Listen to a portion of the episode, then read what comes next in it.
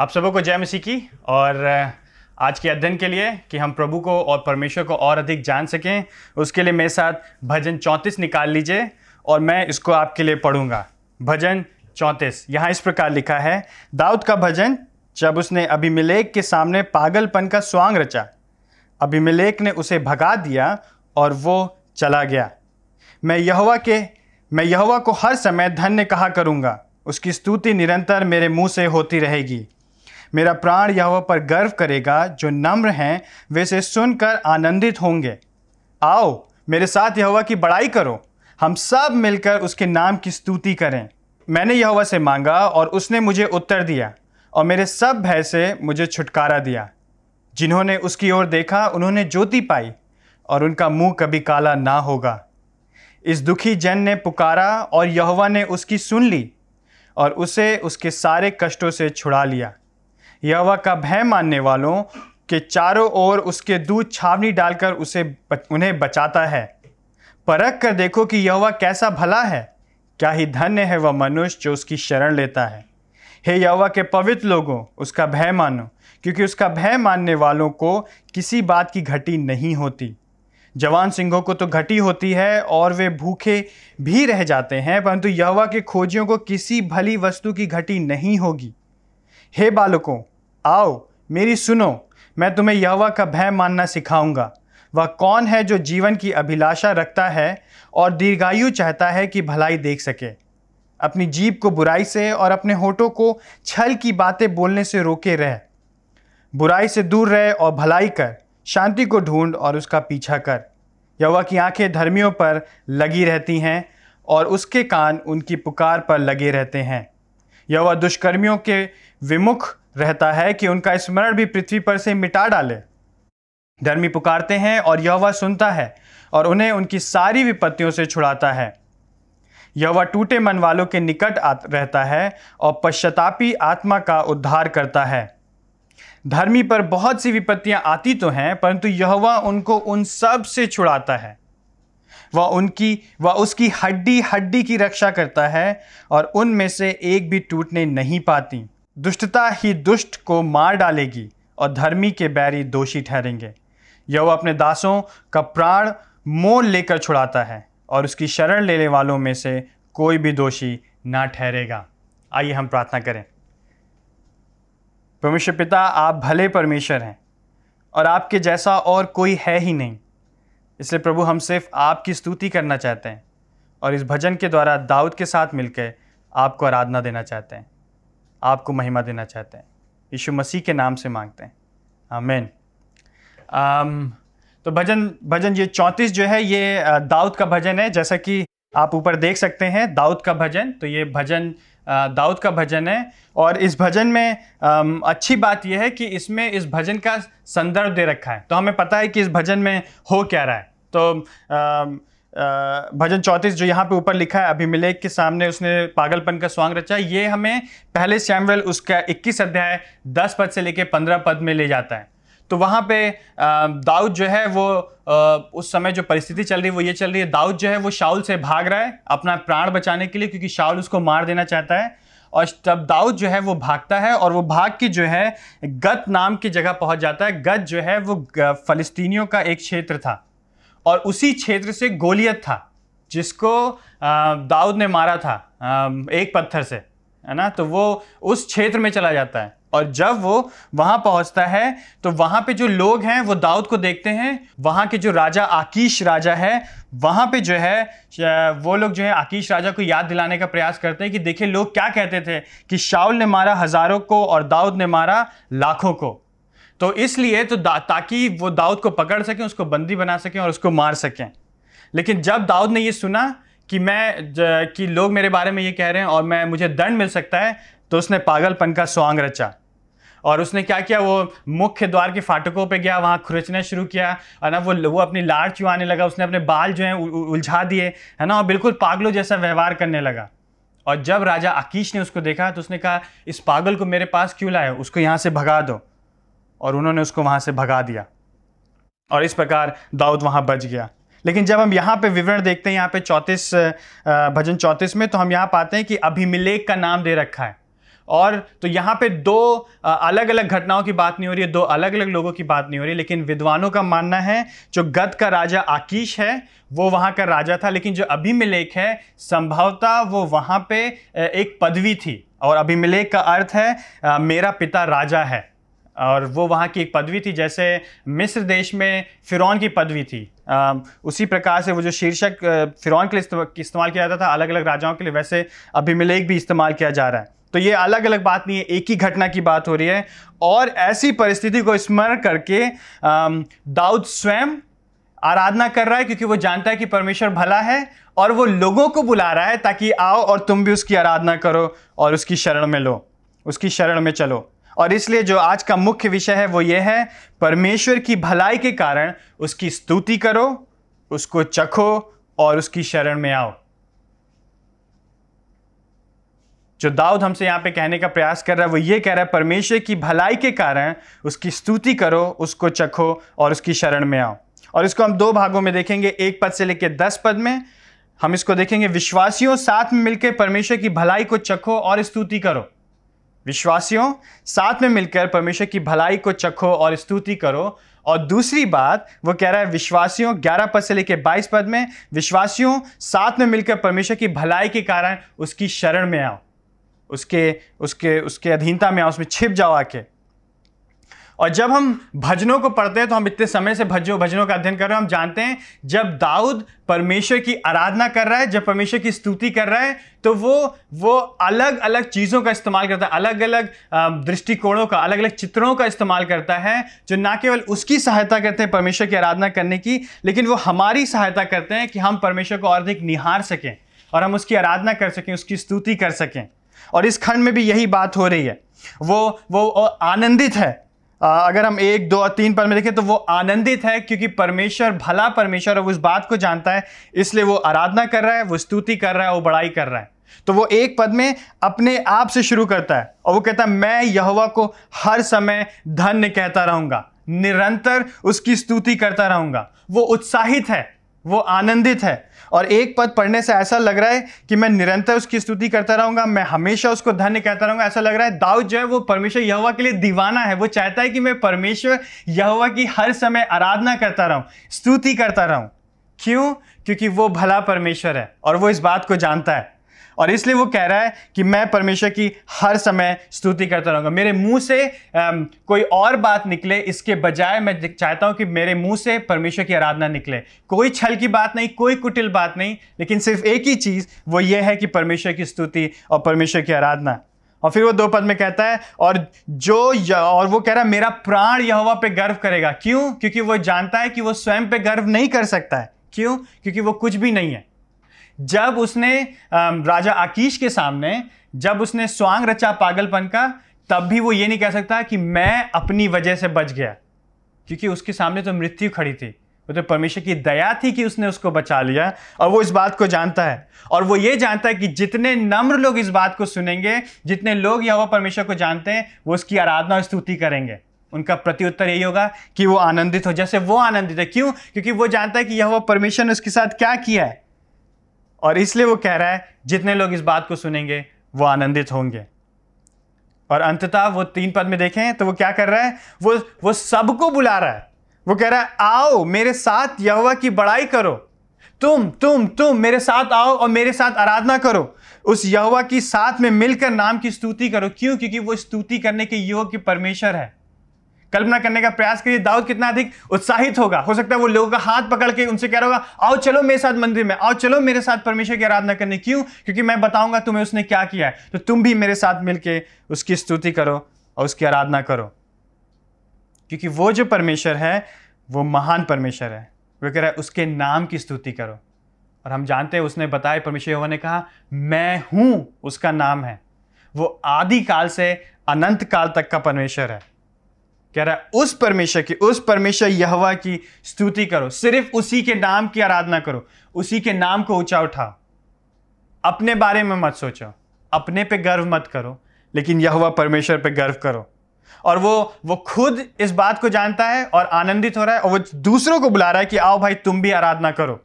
और फिर उसके बाद वो चार पद से लेकर दस पद में बार बार याद दिला रहा है कि, देखो, परमेश्वर यहवा कितना भला है। मैंने जब उसको पुकारा, चार पद से आगे हम देखते हैं, वो कह रहा है, जब मैंने यहोवा को पुकारा तो उसने मुझे उत्तर दिया और मेरे सब भय से मुझे छुटकारा दिया। वो जानता है, वो जानता है जब वो गत के राजा के सामने हैं, वहाँ के लोग सामने हैं, वो लोग उसके साथ बुरा व्यवहार कर सकते हैं, उसको मार सकते हैं, हानि पहुँचा सकते हैं और वो डरा हुआ है, वो भयभीत है। लेकिन उस भय में, उस छुटकारे, उस उस भय में, उस डर में उसके अंदर जो भीतर व्याकुलता है उसके बीच में से परमेश्वर ने उसको छुटकारा दिया है। तो जब वो स्वांग रच रहा होगा, जो पागलपन का स्वांग रच रहा होगा तो मनी मन हो सकता है प्रार्थना कर रहा होगा, प्रभु जी, मुझे छुड़ा लीजिए, मुझे बचा लीजिए। क्यों? क्योंकि मैं तो अपना प्राण खो सकता हूँ। और परमेश्वर ने उसको बचा लिया। और इसलिए वो कह रहा है कि मैं, क्योंकि परमेश्वर भला है, इसलिए मैं उसकी स्तुति करूँगा, क्योंकि उसने मुझे बचा लिया। और फिर वो कह रहा है पाँच पद में जिन्होंने उसकी ओर देखा उन्होंने ज्योति पाई उसका मुँह कभी काला ना हुआ उनका मुँह कभी काला ना होगा। वो कह रहा है कि जो है आम, आ, कि वो शर्मिंदा नहीं होंगे वो लज्जित नहीं किए जाएँगे। उनको जो है अंधेरे का सामना नहीं करना पड़ेगा उनको छुड़ा लिया जाएगा। मुँह काला करने का मतलब है वो शर्मिंदी शर्मिंदगी हो गई लज्जित हो गए। और वो उसको बता रहा है कि परमेश्वर ने मुझे बचा लिया है। और उस उस पाँच पद में वो एक ही बात को दो विपरीत तरह से समझाने का प्रयास कर रहा है। पहली बात वो कह रहा है ज्योति मिलेगी उनको जिन्होंने उसकी देखा। और दूसरी बात कह रहा है, वे लोग का मुँह कभी काला नहीं होगा। और वो लज्जित नहीं होंगे। और फिर वो अपने बारे में छह पद में कहता है, इस दुखी जन ने पुकारा और यहवा ने उसकी सुनी। वो जानता है अपनी स्थिति कैसी है। और वो जानता है वो दुखी है। क्यों? क्योंकि और कोई नहीं है उसके साथ जो उसकी सहायता करे। जो उसको छुड़ा ले, जो उसको बचा ले। और इसलिए वो कह रहा है, उसने मुझे सुना और मेरे सारे कष्टों से मुझे छुड़ा लिया। तो अगर अगर आप भजन, अगर आप भजन के बारे में सुने तो सोचें तो वो शाउल से भाग रहा है। उसको भूख लगती है, वो वो वहाँ याजक के पास जाता है और उससे रोटी माँगता है। परमेश्वर वहाँ उसकी सहायता कर रहा है। फिर वो यहाँ पे गद के राजा से उसको बचा रहा है और फिर अंततः हम देखेंगे कि शाउल से उसको हमेशा हमेशा के लिए बचा लेता है। और वो इन सब बातों को जानता है वो जानता है कि परमेश्वर कैसा है। वो कह रहा है उसने सब कष्टों से मुझे छुड़ाया है। और फिर वो कह रहा है इसलिए सात पद में क्या करो? यहवा का भय मानो। जो लोग यहवा का भय मानते हैं उनके चारों ओर दूतों की छावनी होती है। दूध छावनी लगाकर उनके ऊपर बैठे उस, उसको बचाने के लिए खड़े रहते हैं। उनके साथ होते हैं। जो यहवा का भय मानते हैं जो मनुष्यों का भय मानते हैं वो उसी में फंस जाते हैं डर जाते हैं और हताश हो जाते हैं और फंस जाते हैं। लेकिन जो यहवा का भय मानते हैं, दाऊद उत्साहित कर लोगों कि यहवा का भय मानो क्यों? क्योंकि वो यहवा है जो तुम्हारी रक्षा करेगा अपने दूतों के द्वारा। अगर आपने अगर आप सैनिकों के बारे में सोचें, जो सैनिक होते हैं, हमारे देश में जो सैनिक हैं, वो लोग छावनी में तैनात होते हैं, इसलिए ताकि वो हमको सुरक्षित रख सकें और वो वो सुरक्षा प्रदान करने के लिए, ताकि हमें कोई क्षति ना पहुँचे, हानि ना पहुँचे। वही बात वो यहाँ कह रहा है। जो चित्रण इस्तेमाल कर रहा है वो सुरक्षा के चित्रण कर रहा है कि जैसे स्वर्गदूत उसको घेरे हुए हैं बचाने के लिए सुरक्षित रखने के लिए ताकि वे बचाए जा सकें उनको कोई हानि ना हो। और ये दूत ऐसे दूत होंगे ऐसे कि कि परमेश्वर के दूत हैं ये जो जो भय मानते उनकी रक्षा करते हैं इनकी इन, इनकी अवधि कभी समाप्त नहीं होगी। ये हमेशा रक्षा करेंगे। ये कभी थकेंगे नहीं कभी छोड़ेंगे नहीं। कभी पीछे नहीं हटेंगे। भयभीत होकर वापस नहीं भाग जाएँगे, लेकिन हमेशा हमेशा आपकी रक्षा करेंगे। और दाऊद इस बात को जानता है, उसने अपने जीवन में अनुभव किया है। इसलिए वो कह रहा है, परमेश्वर यह हुआ कि मैं स्तुति करूँगा। और फिर वो आठ पद में आता है और आठ पद में बताता है, परख कर देखो यह हुआ कैसा भला है। अगर आप नीचे देखने वाले है चक कर देखो कि यह हुआ कैसा भला है। है ना? हम हम सबको हम सबको अच्छी चीज़ें चखना बहुत अच्छा पसंद आता है ना? और कई बार हम चीज़ों के बीच में अंतर करते हैं चखने के द्वारा। हमने चखा अच्छा लगा, बढ़िया तो ये अच्छी चीज़ है। कुछ चीज़ें हमें अच्छी नहीं लगती हैं तो हम नहीं खाते दवाई कड़वी हमको नहीं अच्छी लगती, हम नहीं खाएँगे। कोई अच्छी मीठी चीज़ है, तुरंत टॉफ़ी मिली, हम तुरंत खाएँगे। बच्चे अक्सर ऐसा करते हैं ना? वो कह रहा है, चख कर देखो, यह कैसा भला है। दाऊद ने चख करके देखा है कि यह कैसा भला है।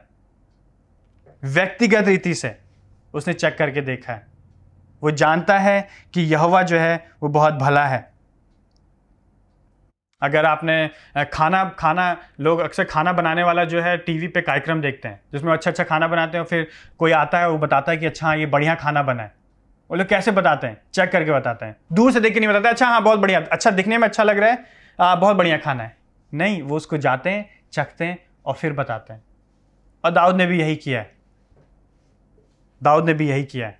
अगर आप पहला शैवल उसके चौदह अध्याय में देखें तो वहाँ पे जो जो शाउल है, उसने आज्ञा दी है कि जब तक हम विजय प्राप्त नहीं करेंगे, तब तक हम कुछ भी नहीं चखेंगे। योनातान जंगल में जाता है, जो उसका पुत्र है, जंगल में जाता है, उसने शहद देखा उसने शहद को छुआ उसने अपनी उंगली में चाटा अपनी उंगली में लिया चाटा और उसकी आँखें तुरंत चमक गई। क्यों? क्योंकि उसने कुछ खाया नहीं था और उसको एक एक प्रकार से शक्ति मिल गई। उसकी आँखें चमक गई। वही बात दाऊद यहाँ कह रहा है कि जब तुम परमेश्वर का अनुभव करो तो तुम्हारे अंदर नई जागृति आएगी। देखो तो वो कितना भला है। उसको देखो तो जानो तो तब तुम उसकी स्तुति करने पाओगे। और वो कह रहा है कि देखो चखने का, वो समझाने पर देखो, चखने का अर्थ क्या है कि उसकी भलाई का अनुभव करो। जानो कि परमेश्वर कितना भला है है ना? उसका उसका आनंद लो। उसके वचन उसके वचन, उसकी प्रार्थना में सहभागी हो। उसमें संतुष्टि प्राप्त करो। ये है चखने का मतलब। और फिर वो कह रहा है कि देखो परमेश्वर, देखो उसको चख के देखो। और अगर तुम जानना चाहते हो कि चख के देखो कि परमेश्वर भला है तो क्या करोगे तुम? तुम उसकी शरण लोगे। आठ पद में कह रहा है, तुम वह मनुष्य जो उसकी शरण लेगा। और वो व्यक्ति जो है, वो धन्य व्यक्ति है। वो आनंदित व्यक्ति, वो खुश व्यक्ति है, वो आशीषित व्यक्ति है। क्यों? क्योंकि उसने परमेश्वर यहोवा की शरण ली है। अब उसको किसी बात की दुख नहीं, उसको किसी बात की तकलीफ़ नहीं है। क्योंकि यहोवा परमेश्वर में उसने शरण ली है। अब उसका परमेश्वर यहवा के साथ संबंध है, क्योंकि उसने यहोवा परमेश्वर में शरण ली है। और वो जानता जा रहा है कि यहवा कितना भला है, क्योंकि वो चखता जा रहा है बार बार बार बार। और फिर वो नौ, दस पद में कहता है, हे पवित्र लोगों, उसका भय मानो, क्योंकि उसका भय मानने वाले किसी बात की घटी नहीं होती है। और दस पद में उसको समझाते हुए एक उदाहरण लेता है सिंह के बच्चे का, जवान सिंह का। जवान सिंह जो है वो प्रतीक है फुर्ती का, तेज़ी का। तो बूढ़ा सिंह है तो हो सकता है उसको खाना ना मिले, लेकिन जवान सिंह हमेशा फुर्ती से अपने अपने शिकार को पकड़ता है, खाता है, चतुराई से, चला, चलाकी से, और उसको जो है उसको किसी बात की घटी नहीं होगी। लेकिन यहाँ पे दाऊद कह रहा है, उसको भी घटी हो सकती है जवान सिंह को, लेकिन जो यहवा को खोजते हैं, उनको कोई घटी नहीं होगी। ये यहवा जो है वो उनको संभालेगा, उनकी रक्षा करेगा, उनको अपने हाथों में रखेगा। यहोवा के जो खोजी होते हैं, उनको कोई चालाकी, चतुराई करने की ज़रूरत नहीं है ताकि वो परमेश्वर को प्राप्त कर सकें या उसके से चीज़ों को प्राप्त कर सकें। उनको सिर्फ़ यहवा पर भरोसा रखना है, उसके अनुसार जीवन जीना है और उसको चखना है। और यहवा परमेश्वर भलाई को दिखाता है। उसने भलाई को दिखाया क्योंकि वो हमसे प्रेम करता है। और जैसे भजनकार कह रहा है, कह कह सकता है कि उसने ज्योति पाई, उसका मुँह कभी काला ना हुआ, उसको चक कर देखो। और यहोवा के खोजों को किसी बात की घटी नहीं होगी। जब वो ये सब कह रहा है तो वो ये सब बातें क्रिस्ट यीशु में हमारे लिए पूरी हुई हैं। हम जो अंधकार में बैठे थे, उसने हमको अपने पुत्र के द्वारा जो उसने अपने पुत्र के द्वारा हम पर ज्योति चमकाई। उसने हमारी सबसे बड़ी आवश्यकता क्रीस्ट के क्रूस पे पूरी कर दी, पापों की क्षमा। हमारा मुँह जो काला, जो हमारा मुँह काला किया गया था जो शर्मिंदगी हमें मिलनी चाहिए थी, वो यीशु मसीह ने क्रूस पे ले लिया। जबकि हम उसके खोजी भी ना थे। फिर भी उसने हमें अनंत जीवन की आशा को दे दिया। ये उसकी भलाई है। समस्या यह है, कई बार हम परमेश्वर की भलाई को भौतिक चीज़ों में ढूँढने लगते हैं। हमारे पास फला चीज़ होगी हमारे पास ये होगा, हमारे पास वो होगा तो प्रभु भला है हमारे साथ। लेकिन दुख की बात यह है कि हम भूल जाते हैं कि उसने अपनी भलाई अपने पुत्र के द्वारा हमको दिखाई और हमने उसको चखा है और कई बार हम उसको छोड़ देते हैं। हम शत्रु थे, हम विद्रोही थे, हमें मर जाना चाहिए था, लेकिन उसने हमें बचा लिया। रोमियो आठ अट्ठाईस में लिखा है, और हम जानते हैं कि परमेश्वर के लोग, वो प्रेम करता है, उनके लिए वह सब बातों की तरह भलाई को उत्पन्न करता है, अर्थात उन्हीं के लिए जो उसके अभिप्राय के अनुसार बुलाए गए हैं। इसलिए यदि हम और आप विश्वासी हैं, अपने आप को कहते हैं कि उसने हमें बुलाया है तो प्रत्येक परिस्थिति में, प्रत्येक बातों में वो भला परमेश्वर है। और फिर भजनकार 11 पद से लेकर 22 पद में याद दिलाने का प्रयास कर रहा है। परमेश्वर को, परमेश्वर की के साथ विश्वास साथ में मिलकर परमेश्वर की भलाई के कारण उसकी शरण में आओ। वो इस बात को याद दिला रहा है। उसके न्याय से डरो मत, लेकिन उसके पास आओ। और फिर वो ग्यारह पद से आगे बताने का प्रयास कर रहा है। देखिए, ग्यारह पद से लेकर चौदह पद में वो कह रहा है, हे बालको, आओ मेरी सुनो। अब वो एक एक शिक्षक के समान लोगों को सिखाना चाह रहा है, देखो, परमेश्वर कितना भला है। और उनको शिक्षा देना चाह रहा है। क्यों? क्योंकि उसका अनुभव है परमेश्वर के साथ। उसने जाना है कि परमेश्वर कैसा परमेश्वर है। और वो उनको सिखाना चाह रहा है। क्या सिखाना चाह रहा है? यहवा का भय मानना सिखाऊँगा। मैं तो बताऊँगा कि यहवा का भय मानना कैसा होता है, कैसा दिखता है। और जब हम इसको पढ़ रहे हैं तो तो हमें हमें नीति वचन की याद आ रही है है ना? वो कहता है, यहवा का भय मानना बुद्धि का आरंभ है। उस प्रकार की बात यहाँ चल रही है। और फिर वो उनको बता रहा है कि कौन है ऐसा व्यक्ति, बारह के कौन है ऐसा व्यक्ति जो जो लंबी आयु नहीं जीना चाहता, जो भलाई नहीं देखना चाहता, हर एक जन देखना चाहता है, लेकिन वो कैसे देखेंगे? अगर वो यह परमेश्वर का भय मानेंगे। और कोई उपाय नहीं है। और फिर वो तेरह और चौदह पद में कहता है, तुम्हें कुछ चीज़ें करनी है, कुछ चीज़ें नहीं करनी है। तो अपनी जीप से बुराई करना छोड़ दो। जो तुम्हारे होठ हैं, उनसे छल की बातें करना छोड़ दो। बंद कर दो छल की बातें करना। क्योंकि जीप से जो है बुराई उत्पन्न होती है। हमारे हमारे जो शब्द हैं वो हमारे हृदय को व्यक्त करते हैं कि हमारे हृदय में क्या चल रहा है। और वो कह रहा है उस जीप को उन होठों को जो है ध्यान से इस्तेमाल करो। तुम्हारे और वो फिर उनसे कह रहा है देखो आम, आ, कि जो है तुम जो है बुराई से दूर रहो भलाई करो। वो उनके कह रहा है शब्दों पे ध्यान दो और अपने कार्यों पे ध्यान दो। शब्दों पे ध्यान दो क्योंकि वो महत्वपूर्ण है। याकूब में लिखा है जो जीव जो है वो आ, आ, एक अग्नि के समान है। जो अधर्म लोक के समान है। लेकिन कुलुसियों में कहता है, कैसे पॉलिस बताता है, कैसे जीव का इस्तेमाल करना है, चार छह में कुलुसियों में, तुम्हारी बातचीत सदैव अनुग्रहमयी और सलोनी हो। और फिर वो उनको बता रहा है, तुम्हारे कार्य जो हैं, वो भले कार्य होने चाहिए। वो कह रहा है, तुम उनसे दूर हट जाओ। सिर्फ़ अपना हाथ पीछे मत खींच लो, लेकिन उनसे दूर हट जाओ। चले जाओ उनसे, दूर चले जाओ। और वो कह रहा है, शांति को ढूंढो, शांति का पीछा करो। वो कह रहा है इसमें प्रयत्न लगेगा, तुमको मेहनत करनी पड़ेगी, ढूँढने में, खोजने में। लेकिन उसी के पीछे चलो, उसी के अनुसार जीवन जियो। क्यों? क्यों ऐसा करो? क्योंकि पंद्रह सोलह पद में कह रहा है, क्योंकि यहोवा की आँखें धर्मियों पे लगी रहती हैं। पता नहीं पता नहीं कभी आपने ध्यान दिया होगा कि नहीं, अगर माता पिता घर में हैं वो कुछ भी काम कर रहे हो, किचन में माताएँ काम कर रही हो, पिता लोग अपने कंप्यूटर पर काम कर रहे हो, दूसरे कुछ काम में व्यस्त हो, कुछ भी काम कर रहे हो, उनकी उनकी आँखें, उनकी जो, उनके कान जो हैं, हमेशा उनके बच्चों पर लगे रहते हैं कि वो क्या कर रहे हैं। सही से हैं कि नहीं, सुरक्षित हैं कि नहीं है? उनका ध्यान हमेशा लगा रहता है। ज़रा से भी रोने की आवाज़ आएगी, वो तुरंत समझ जाएँगे, समस्या की बात है। दाऊद कह रहा है यह परमेश्वर की आँखें धर्मियों पे लगी रहती हैं, उसके कार उसके कान जो हैं उसकी पुकार के में लगे रहते हैं। और वो इस बात को बताने का प्रयास कर रहा है कि देखो, यहवा परमेश्वर जो है, वो भला परमेश्वर है। लेकिन वो दुष्कर्मियों के साथ क्या करता है? अपना चेहरा मोड़ लेता है। वो उनसे, वो वो इस बात का प्रतीक है कि वो उनसे क्रोधित है, उनका न्याय उस पर आएगा। और इस बात को ध्यान में रखते हुए दाऊद कह रहा है कि वो उनका नाम तक स्मरण करने से, वो उनका उनका, वो कह रहा है, उनका स्मरण पृथ्वी पर से भी मिटा डालेगा। कोई उनको नहीं जानेगा। कोई उनको याद भी नहीं रखेगा कि वे कौन है। दुष्कर्मी लोग। सत्रह पद में देखिए क्या कह रहा है। धर्मी पुकारते हैं और यहवा सुनता है। ये ये एक आशीष है जो दाऊद जानता है और वो बता रहा है, सबको बता रहा है, देखो ये आशीष अगर तुम पुकारोगे तो यह तो सुनेगा। ज़रूरी नहीं है कि तुम बहुत बड़े बड़े शब्दों का इस्तेमाल करो। बहुत बढ़िया बढ़िया भाषा में बोलो, या बहुत बढ़िया सुर में बोलो, या बहुत मेहनत करो। जाप करो तब करो, सुबह उठो। लेकिन वो कह रहा है, उसको पुकारो और वो तुम्हारी सुनेगा और तुम्हें सारी विपत्तियों से छुड़ाएगा। कैसे लोग को छुड़ाएगा? अठारह पद में, टूटे मन वालों को। जो पश्चातापी आत्मा में है, उनको वो उद्धार देगा। वे जो विद्रोह नहीं करना चाहते हैं, वे जो परमेश्वर की अधीनता में जीवन जीना चाहते हैं, वे जो ये दिखाना चाहते हैं कि हम स्वयं पे गर्व नहीं करते हैं। हम तो यह परमेश्वर पे गर्व करते हैं, उनके पास वो आएगा। टूटे मन वाले सोच सकते हैं यह परमेश्वर हमसे दूर है, लेकिन वास्तविकता तो यह है यह उन्हीं के पास है। भजन इक्यावन में कहता है यह टूटे हृदय को ग्रहण करता है। उसको नहीं चाहिए बलिदान। उसको चाहिए टूटा हृदय और पश्चातापी आत्मा। और वो इसी बात को यहाँ कह रहा है, उनको उद्धार मिलेगा, उनको उद्धार मिलेगा। और फिर वो 19 पद से लेके 20 पद में आगे वो बात करता है कि देखो, धर्मियों के सामने विपत्तियाँ तो आएँगी। ऐसा नहीं है कि धर्मियों के सामने विपत्तियाँ नहीं आएँगी, परंतु यहवा उन सबसे उनको छुड़ाता है। ये कहना गलत तो दाऊद कह रहा है, विपत्ति, मैं मैं मैं परमेश्वर के हृदय के अनुसार मैं जन हूँ।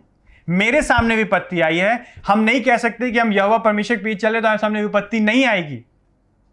लेकिन अद्भुत बात यह है विपत्तियाँ तो आएँगी लेकिन यहोवा उनसे छुड़ाएगा क्योंकि वो भला परमेश्वर है। वो उनको बचाएगा। कितना बचाएगा? इतनी रक्षा करेगा उनकी हड्डी हड्डी की रक्षा करेगा। अक्सर हम लोग बोलते हैं ना आम, कि आम, कि वो उनको ऐसा संभालते हैं कि उनका बाल भी का नहीं हो सकता। है ना? हम लोग अक्सर आम भाषा में बोलते हैं, यहोवा परमेश्वर उसकी रक्षा करेगा, उसकी हड्डियाँ, हड्डियों की रक्षा करेगा, वो टूटने नहीं पाएँगी। परमेश्वर उसको संभाल के रखेगा, अपने हाथों में बचा के रखेगा, ताकि वो जो है, संभले रहें। विपत्तियाँ आए, आपदाएँ आए प्राकृतिक आपदाएँ आए, लोग उनके ऊपर चढ़ाएँ, लोग उसको परेशान करने के लिए परेशान है, लेकिन उसका भरोसा है कि यहवा बचाएगा, उसकी एक एक हड्डी को सुरक्षित रखेगा। और जब हम बीस पद भजन का बीस पढ़ते हैं, ये वहाँ बीस पद पढ़ते हैं तो हमको याद आता है, यहुन्ना रचित सुसमाचार उन्नीस, उसका छत्तीस। क्यों? क्योंकि उस समय यहुन्ना रचित सुसमाचार उन्नीस अध्याय, उसके छत्तीस पद में यीशु मसीह क्रूज पे लटके हुए हैं। और वो सप्ताह का अंतिम दिन है और फिर अगला दिन जो है वो सब्त का दिन है। और वो लोग जो और दिन ढल रहा है। और जब वो लोग वहाँ पे दिन ढल रहा है तो यीशु मसीह लटके हैं, दो बगल बगल बगल में दो लोग और लटके हुए हैं। और इसलिए यहूदी लोग जाते हैं पिलातु से कहते हैं कि कल सब्त का दिन है, इनको जल्दी मारने के लिए इनकी हड्डियाँ तोड़ देते हैं ताकि ये सांस ना ले पाएँ और फिर इनको कब्र में डाल देंगे। सैनिक जाते हैं जो दो बगल बगल में लो, लोग हैं उनकी हड्डियाँ तोड़ते हैं और वे और फिर यीशु मसीह के पास आते हड्डी तोड़ने लेकिन तब तक यीशु मसीह तो स्वयं मर चुके क्यों क्योंकि उन्होंने अपना आत्मा परमेश्वर के हाथों में सौंप दिया और इसलिए निर्गमन बारह छियालीस और भजन चौंतीस बीस यीशु मसीह में पूर्ण हो रहा है। यीशु मसीह में भविष्य पूर्ण हो रही कि उसकी हड्डी ना तोड़ी जाएगी। उस मेमने की बारह छियालीस में उस मेमने की हड्डी नहीं तोड़ी जाएगी। यहाँ पे लिखा है वो हड्डी हड्डी की रक्षा करेगा। कुछ भी वो टूटने नहीं पाएगी। वो यीशु मसीह में पूरा हो रहा है, ये भजन। और अगर आप यौना पढ़ें तो ये बात वहाँ पे उद्धृत है, वहाँ पे लिखी गई है। और फिर देखिए 21 पद में 21 और 22 पद में। 21 और 22 पद में देखिए वो क्या कह रहा है। वो कह रहा है, दुष्टता दुष्टता की दुष्ट दुष्टता ही दुष्ट को मार डालेगी। जो दुष्ट लोग हैं, वो सोचते हैं कि वो बच जाएँगे। लेकिन भजनकार कह रहा है, ऐसा कुछ नहीं होगा। अगर तुम दुष्ट दुष्ट हो, दुष्टता कर रहे हो तो तुम्हारी दुष्टता ही तुमको मार देगी। तुम पाप कर रहे हो, विद्रोह कर रहे हो धर्म के विरोध, परमेश्वर के विरोध, तुम्हारा पाप, तुम्हारी दुष्टता तुमको खा जाएगी। वे सोच सकते हैं कि सब बढ़िया है, सब भला है, लेकिन उनका अंत धर्मियों के समान कभी नहीं हो सकता।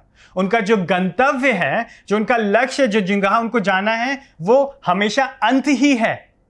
नाश है और वो विनाश हो जाएँगे, सदा के लिए नाश हो जाएँगे। वो जो उनसे बैर रखते हैं, धर्मियों से बैर रखते हैं, वो दोषी ठहराए जाएँगे। क्यों? क्योंकि धर्मियों के पक्ष में तो परमेश्वर है जो उनको खड़ा करता है। लेकिन दुष्टों के साथ कोई भी नहीं है। और वो इसी बात को यहाँ बताने का प्रयास कर रहा है। और फिर देखिए, वो कह रहा है, यहवा ने जो है अपने दास का प्राण मोल लेकर छुड़ाता है। यहवा अपने दासों का प्राण मोल लेकर छुड़ाता है। उसने यह परमेश्वर ने कीमत चुकाई। उसने कीमत चुकाई है और वो उनको छुड़ा रहा है। और इस प्रकार यहाँ पे हम चित्रण देखते हैं। आम, आ, अगर हम आ, जो छुड़ाने वाली जो बात है वो अक्सर पुराने नियम में निर्गमन की ओर ले जाती है जहाँ पे इसराइली लोग मिस्र की गुलामी में थे मिस्र देश की गुलामी में। परमेश्वर यहुआ ने उपाय किया उनको उनके बदले में मेमना बलिदान हुआ मोल दिया गया और फिर वो छुड़ाए गए और मिस्र से बाहर लाए गए बंदवाई से। उसी बात को वो याद कर रहे हैं। और वो कह रहा है जो उसकी शरण लेने वालों में से कोई भी दोषी नहीं ठहराया जाएगा। कैसे बचेंगे हम? कैसे निर्दोष साबित होंगे? कैसे छुड़ाए जाएँगे? यदि वे यहोवा की शरण लेंगे। जो इस, इस इसराइली लोगों ने मिस्र देश में किसकी शरण ली? परमेश्वर यहोवा की शरण ली तब वे वहाँ से छूट पाए। वे अपने आप कभी नहीं छूट पाते। और भजनकार इस बात को जानता है। जो उसकी शरण लेते हैं उन पर दंड की आज्ञा नहीं है। क्यों? क्योंकि उन्हें मोल देकर छुड़ाया गया है। कीमत चुकाई दी गई है। और दाऊद जानता है कि परमेश्वर भला है। इसलिए वो लोगों को परमेश्वर की शरण लेने के लिए उत्साहित कर रहा है। उनसे कह रहा है, आओ, उसकी स्तुति करो, उसको चखो और उसकी शरण लो। हम और हम और आप जो यीशु क्रीस्त के कारण धर्मी ठहराए गए हम अपने कार्यों द्वारा धर्मी नहीं ठहराए गए हम और आप भी उसमें शरण ले सकते हैं। क्योंकि उसके अतिरिक्त हमारे पास और कोई आशा है ही नहीं। हम और कहीं शरण नहीं ले सकते हैं। हम अपने कार्यों में शरण और सुरक्षित नहीं हो सकते हैं। हम दूसरों के कार्यों पे शरण और सुरक्षित नहीं ले सकते हैं। हम सिर्फ़ यीशु मसीह के कार्यों पे और उसके, उसकी शरण ले सकते हैं। हमें नाश हो जाना चाहिए था। परमेश्वर को हमसे मुख फेर लेना चाहिए था। हमारा पृथ्वी से स्मरण मिटा दिया जाना जाना चाहिए था। हमारी दुष्टता इतनी अधिक थी कि हमें हमें हमें मर जाना चाहिए था। परंतु परमेश्वर ने अपने पुत्र यीशु मसीह को हमारे लिए इस संसार में भेज दिया ताकि वो हमारे बदले सिद्ध जीवन जिए। उसने कुछ भी पाप नहीं किया था। उसके होठ छली नहीं थे। उसने कभी किसी के साथ बुराई नहीं की। उसने सदैव भलाई किया। और भलाई को और शांति को स्थापित किया लोगों के बीच में। विशेष रीति से हमारे और पिता के बीच में, क्योंकि हम विद्रोह कर रहे थे। लेकिन फिर भी वह हमारे पापों के कारण क्रूज पे चढ़ गया। और जब वो क्रूज पे था, उसने अद्भुत, महान अदला बदली की। उसने हमारे सारे पापों को लिया, अपने ऊपर और अपनी सारी धार्मिकता हमारे ऊपर डाल दी, सौ प्रतिशत धार्मिकता। उसने अपनी धार्मिकता हमारे खाते में डाल दी, ताकि हम बच जाएँ। अक्सर आजकल हम लोग गूगल पे बहुत यूज़ करते हैं। तुरंत पैसा जो है दूसरे खाते में चला जाता है, और फिर वो हमारा हो जाता है। जिसको हमने भेजा उसका हो जाता है। वही चीज़ यीशु मसीह ने हमारे लिए की, हमारे खाते में डाल दिया तुरंत। जब हमने उस पर विश्वास किया उसने हमें धर्मी ठहरा दिया। अब हम उसकी धार्मिकता की वजह से आ, सारी मलिनता अशुद्धता और पाप पा, पापों से शुद्ध हो गए और वो मारा गया तीसरे दिन जी उठा जो हमारी धार्मिकता को और अधिक पुख्ता मज़बूत और निश्चित करता है। अब हम उसकी शरण में आ सकते हैं क्योंकि उसने हमें मोल लेकर छुड़ाया है। और हम उससे बच सकते हैं। यदि आप इस बात को पहली बार सुन रहे हैं, या आप विश्वासी और इसको बार बार सुन चुके हैं, इन दोनों ही स्थितियों में, दोनों ही बातों में यह हमारे लिए बहुत महत्वपूर्ण है, क्योंकि हमारे पास बचने का और कोई उपाय नहीं है। परमेश्वर भला है, और हम जो विश्वासी हैं, हमने उसको चखा है। तो आइए क्यों ना हम उसकी स्तुति करें, उसकी आराधना करें, और उसकी शरण लें, क्योंकि वो भला परमेश्वर है। आइए हम प्रार्थना करें।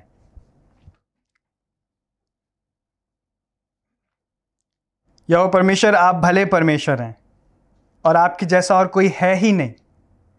इसलिए प्रभु, हम आपकी आराधना करना चाहते हैं। आपने अपने पुत्र यीशु मसीह के द्वारा अपनी भलाई और अपनी धार्मिकता को हमको दिखा दिया है और इसलिए अब हम आपके पास साहस के साथ आ सकते हैं शरण लेने के लिए। इस भजन के धन्यवाद देते हैं जो हमारी सहायता करता है इस बात को देखने के लिए। आप हमारी सहायता करिए कि हम आपकी भलाई को चखते चले जाएँ और आप ही को आराधना दें, आप ही को महिमा दें। यीशु मसीह के नाम से मांगते हैं। आमेन।